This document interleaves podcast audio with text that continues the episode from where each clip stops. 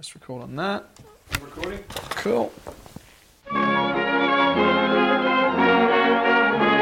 What you're about to hear is the unbelievable journey of a boy from Holland who survived the horrors of the Holocaust to become a hockey legend. On the ice, he was known as the Flying Dutchman, and no death row or death camp could clip his wings. I was given a life and I will defend it and I will do the best I can with it. And now, as he fights his final battle against a slow and silent killer, David Dickie Groenteman wants you to hear his words in the hope humanity may finally learn from its evil past.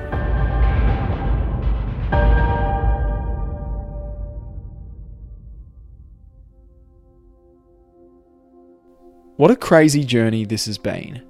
For those of you who've been listening since episode 1, thank you. But today's episode isn't about recounting another chapter in Dickie's remarkable life. It's about asking for your help to write a new one. But before we get to that, let's rewind a little so you understand how we all got here in the first place. Back in 2020, I received a message out of the blue from a close friend and former colleague Sarah Greenhalgh. Sarah is the European correspondent for one of Australia's leading commercial broadcasters. She met Dickie and his son Dave while covering the 75th anniversary of the liberation of Auschwitz. They go out at night, these SS. I remember watching her story and being deeply moved by Dickie's words. But there's only so much you can squeeze into a few minutes on the news, and at the time, I had no idea how much more there was to this story.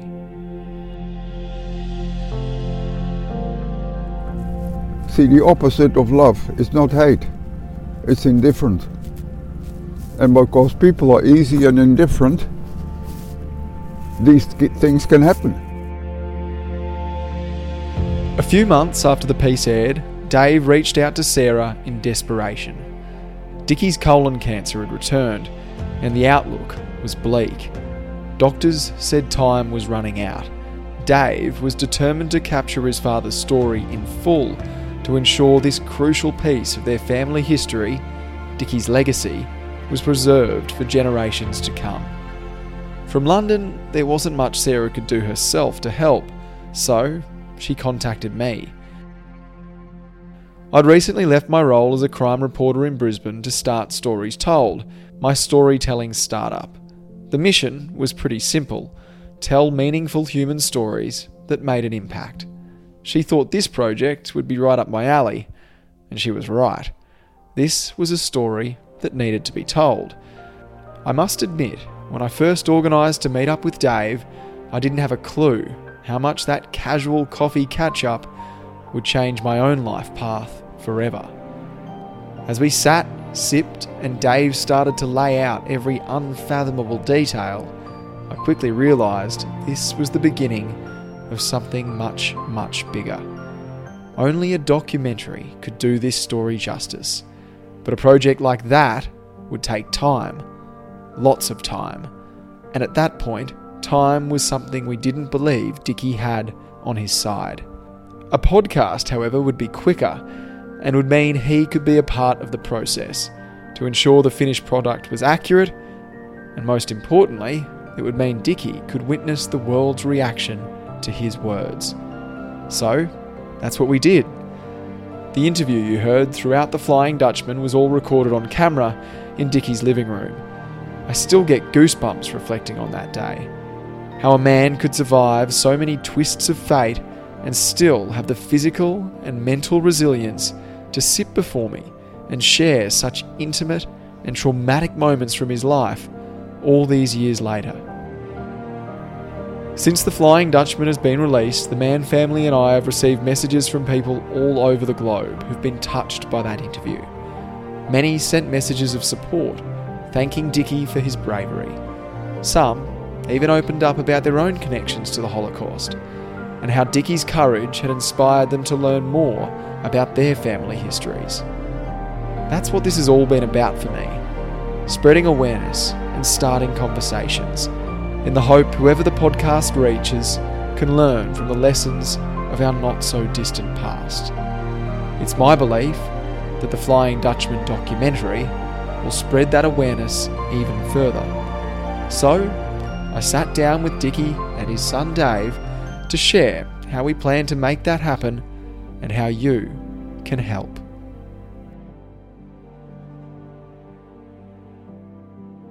It's been a few months since the podcast went out, uh, since the Flying Dutchman went live, and uh, the last episode came out on Christmas Day. What's the journey? I'll, I'll start with yourself, Dave. Uh, what's the journey been like for you? I guess seeing it come out and, and unfold, and uh, having your dad's story finally shared. Yeah, it's been an, a very interesting journey. Um, you know, if we're completely honest, it all started with a bit of being, you know, a bit of selfishness around.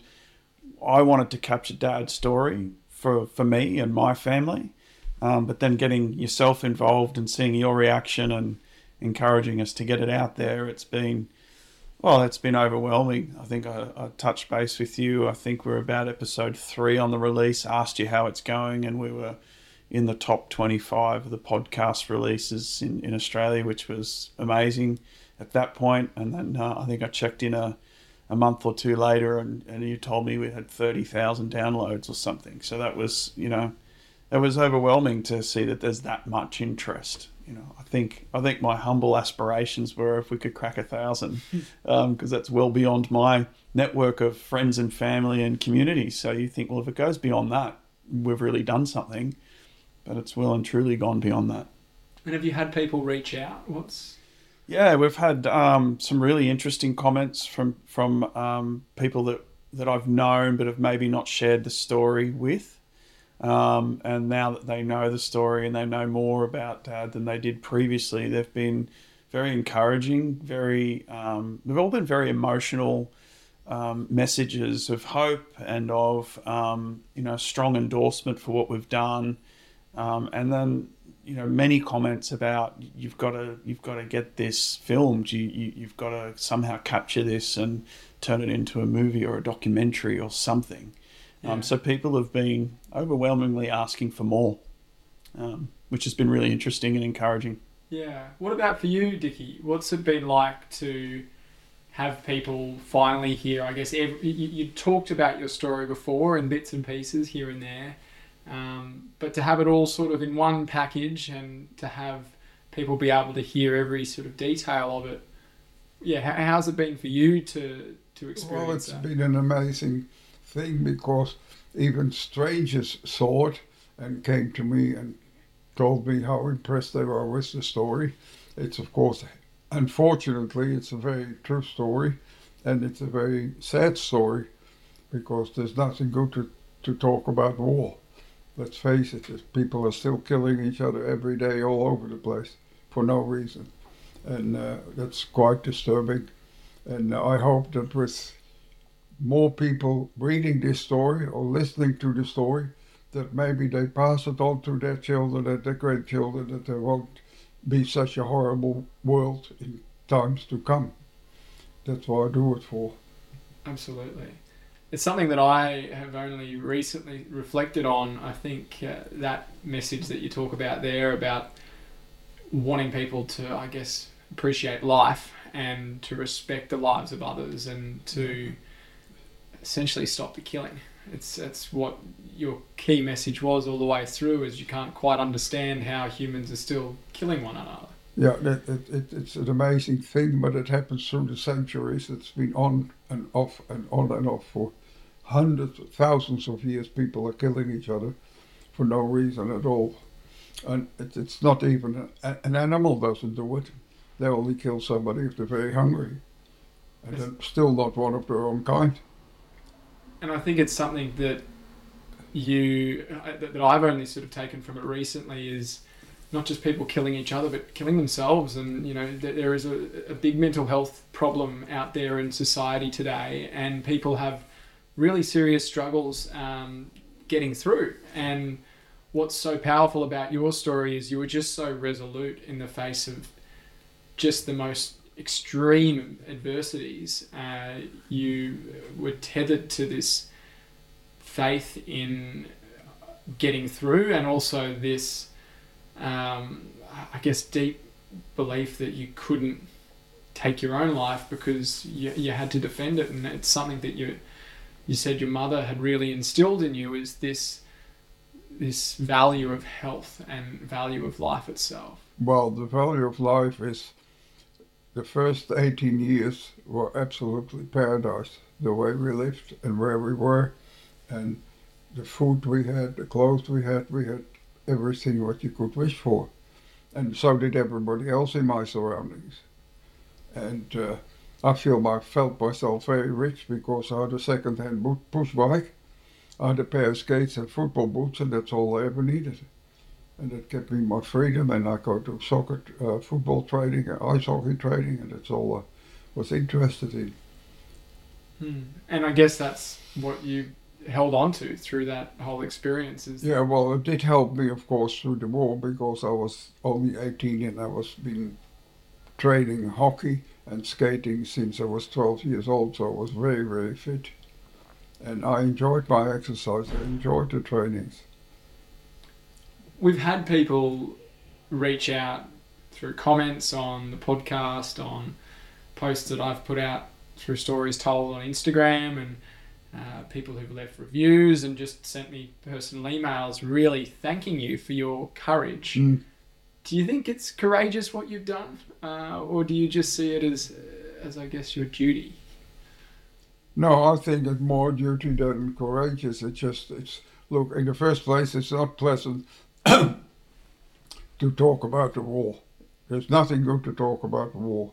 There's nothing good about talk killing and murder and what have you. So it is not a nice subject. But for me, it's a necessity now because I'm very old. There's not many of us left, and the story is so graphic and so heavy.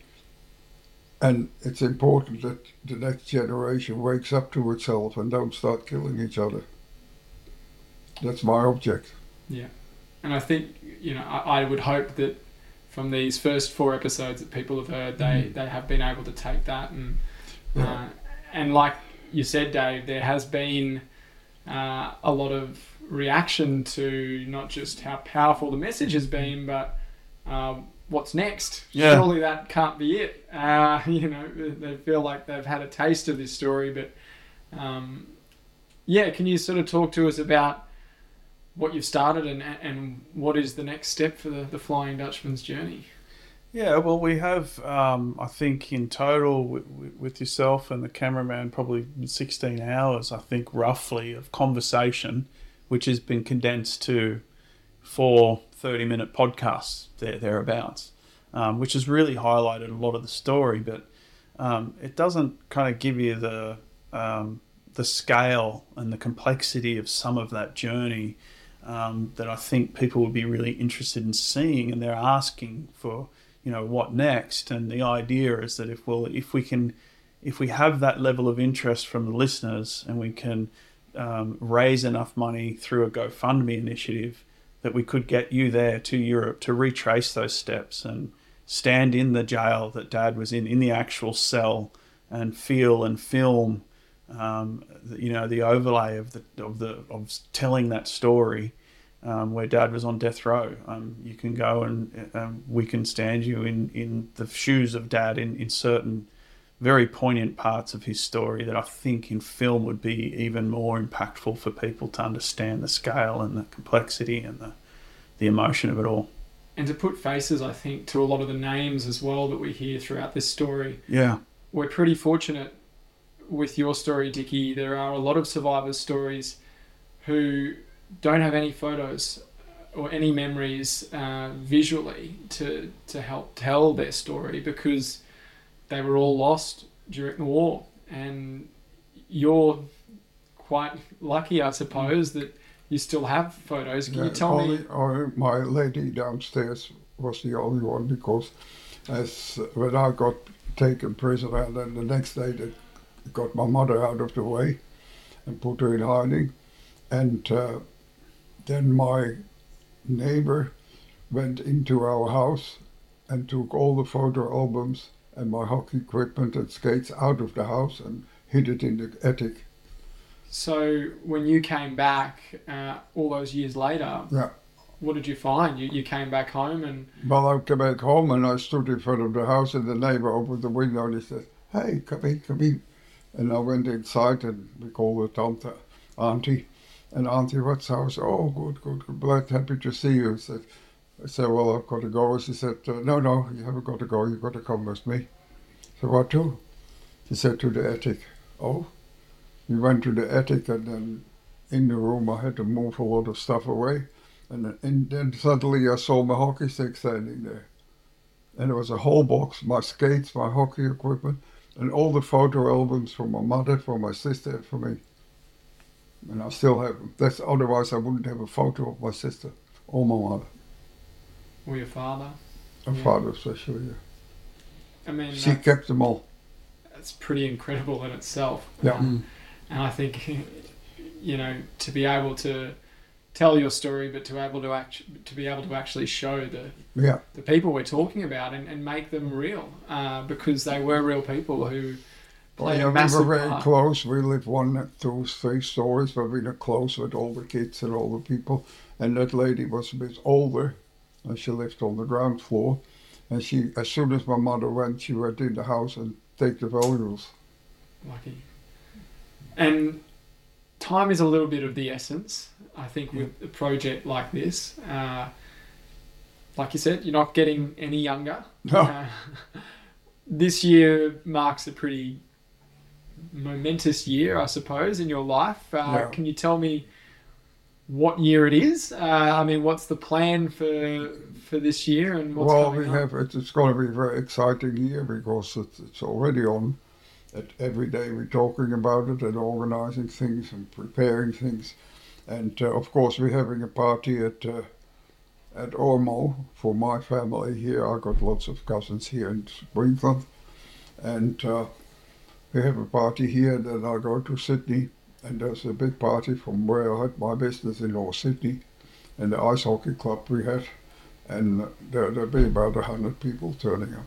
Well, it's not every day you turn 100, so I hope at least 100 people would turn up. Yeah, I'm sure there'll be a hundred, and then after that, a week later, I'll be in Amsterdam and have another. At the moment, about seventy-three people coming there. Flying back home. Yeah. Well, this is back home, but it's still. It's uh, yeah, it's seventy-three years that I'm here now. This is home. But it still holds a special place in your heart. Oh yeah, but I still got so many friends there and children of my friends. Special. Yeah. Yeah, it's very special. I got two good friends, and both their fathers went to primary school with me. And I guess that's why we're sitting here today having this chat, is because, like you said, Dave, you've started a GoFundMe, uh, and there really is no better time to make this documentary a reality and to capture the pieces that we need to Yeah. capture than right now. Right now. You know, uh, during this year, you turn 100, Yeah. and like you said, on the date of your birth, you will be having a party in Amsterdam, and regardless of the support we get, I'm going to be there, and we're going to make it happen. Um, but yeah, I think for all of the support that people have given us along the way, just listening to the podcast, uh, like you said, we've had over thirty thousand downloads. If we received just a dollar from all of those thirty thousand downloads, you know, we'd have enough backing to get Yeah. this trip covered and to produce a documentary or at least get that project rolling. Uh, because so far, the podcasts that you've listened to and the work that we've done have been, you know, very graciously with, with your support and the, the Groenteman family, or the Yeah, Mann family's support, we've been able to um, collaborate to get it to the stage it is. But um, it's not cheap getting a documentary made. Yeah. Um, and, you know, we just think that there is so much value in getting this out to the people. Yeah. And particularly today when I think documentaries is something that, with the reach of streaming services, um, it's a way to get a lot of eyeballs on it. Um, what what do you think would be, uh, I, I guess, the dream outcome for, for something like this? What, what what do you hope, I guess, people would get out of the documentary when it when it Yeah. is made? Oh, I think, um, yeah, look, I, I think that for me, that primarily um, being able to see it as they hear you and dad talking is going to be really impactful. I mean, I know from my own experience when I went to Auschwitz, I walked around numb for days afterwards. It just has such an impact on you, and I, I feel strongly you'll have a similar experience. Um, but and and to put that on film alongside Dad's story and the talk track that you've already done would would really um, hit home for a lot of people um, in such a way that hopefully um, you know they take it on board, get something out of it, and are just a little bit better um, a human being, a little bit more aware of what's going on around them today. I mean, that in itself would be a, an exercise that's well worthwhile. Yeah, couldn't agree more. What about you, Dickie? What, what do you hope people would get? Yeah, well, there's absolutely no no excuse for war. There's no reason about war. It's all it's lunatic. We only here a short while. Every human being is here a short while on this earth. Make the most of it. Make it pleasant. Make it healthy. Make it good. Don't kill each other. You die anyway. I guess to be able to capture your 100th birthday then and to see a celebration of a life long lived uh, should be evidence enough of, of why a documentary like this needs to be made, Yeah. not just to stop the war, but to start looking after yourselves uh, and your own health. and start pursue happiness and good health, not war and killing. Absolutely. Yeah, you're right, Mac. It's um, it, it's it's a good point actually. It's all about it's also about celebrating. You know, he was he was able to survive, and there's been a whole lot of life since that event. That's also worth celebrating. Mm. And people who helped you along the way. I think that's probably another Yeah, important part of all of this is to I to say thank you to- Marvelous people I met. marvelous people you met who without them you wouldn't be. I wouldn't be here. Yeah. Imagine how rewarding it would be for co-waterman's um, grandchildren to see a film that their grandfather heroes in. Mm. Um, Agnes Pierlitz, who helped Dad survive with food in the camp, um, her offspring, to see a film that, you know, paid homage to the fact that she was a, a contributor to his survival, and all the people along the way. Tante Truce is another one in the family, how they protected Dad's um, mother and grandmother. You know, be, it would be an enormous um, little bit of a give back from us to them to to acknowledge that. And a lot of these key characters as well are people who the family have, I guess, never been able to reconnect with. No. Uh, and there are characters like Jaime, uh, the young boy who with appendicitis who was saved in the camps and who you took in in Linz in Austria after the war. His family, you know, um, a- and, like you just mentioned, even the American uh, soldiers and uh, lieutenants Yeah. who supported your, your father and, and supported you, Dickie, you know, through those months straight out of um, straight out of Mauthausen and Yeah. after the liberation. All these key characters uh, that I'm sure they still have family members out there who probably have no idea that their own loved ones Mhm. played a pivotal role in such a remarkable story. And uh, yeah, I think it'd be really Yeah. beautiful to. Agreed. And there may be examples where they have been told the story and they've heard a name, but it's only a name, you know, from 75 years ago. But if you could imagine seeing that person on film and you make that connection of that name, and that person, my dad, is talking about their grandfather, I think that would be a, an amazing experience for those individuals as well to hear that their their grandparents have been acknowledged. Absolutely. Yeah. Well, that's the plan. June, we'll be heading to Amsterdam. Uh, whether I'm on the same flight as you, Dickie, or one just after you, I'm sure you'll you'll beat me there. Uh, and we'll hang out in Amsterdam. We'll celebrate your birthday and, and capture that special moment. And Yeah. then the plan is to go and revisit all of the key spots from your journey. You got my phone number? I think I will. I think I'll be able to keep in touch with you. That's it. we'll uh, yeah, we'll visit Belgium. We'll vi- visit Blankenberg where you spelt, spent the summers as a kid, and uh, we'll go see the Sportlands that your dad Yeah. started. Uh, we'll revisit the camps, which you know um, will be its own journey, and then hopefully retrace your steps across Europe from Austria all the way to France and back to Belgium and into the Netherlands to to get back to your your family. Um, Yeah, then it's a come big home journey. and put it all together, hey? It's a big journey. yeah, it is. Thanks for listening to the Flying Dutchman podcast. Before you go, Dickie and I have a big favour to ask. As you've heard, David Dickie Groenteman has a remarkable life story that has captivated humans across the world. This entirely self funded project has been downloaded more than 30,000 times by people from more than 35 countries. Since the podcast launched, there have been resounding calls from listeners for this series to be turned into a documentary. Now, with your help, we plan to make it happen. At almost 100 years old, Dickie will be making his final journey back to Amsterdam, the city where he was born, to celebrate this milestone birthday in June. But this is about more than just a celebration. It's about capturing the story of a survivor and sharing his wisdom with the world. To donate to our cause, head to storiestold.com.au or follow the link in our show notes.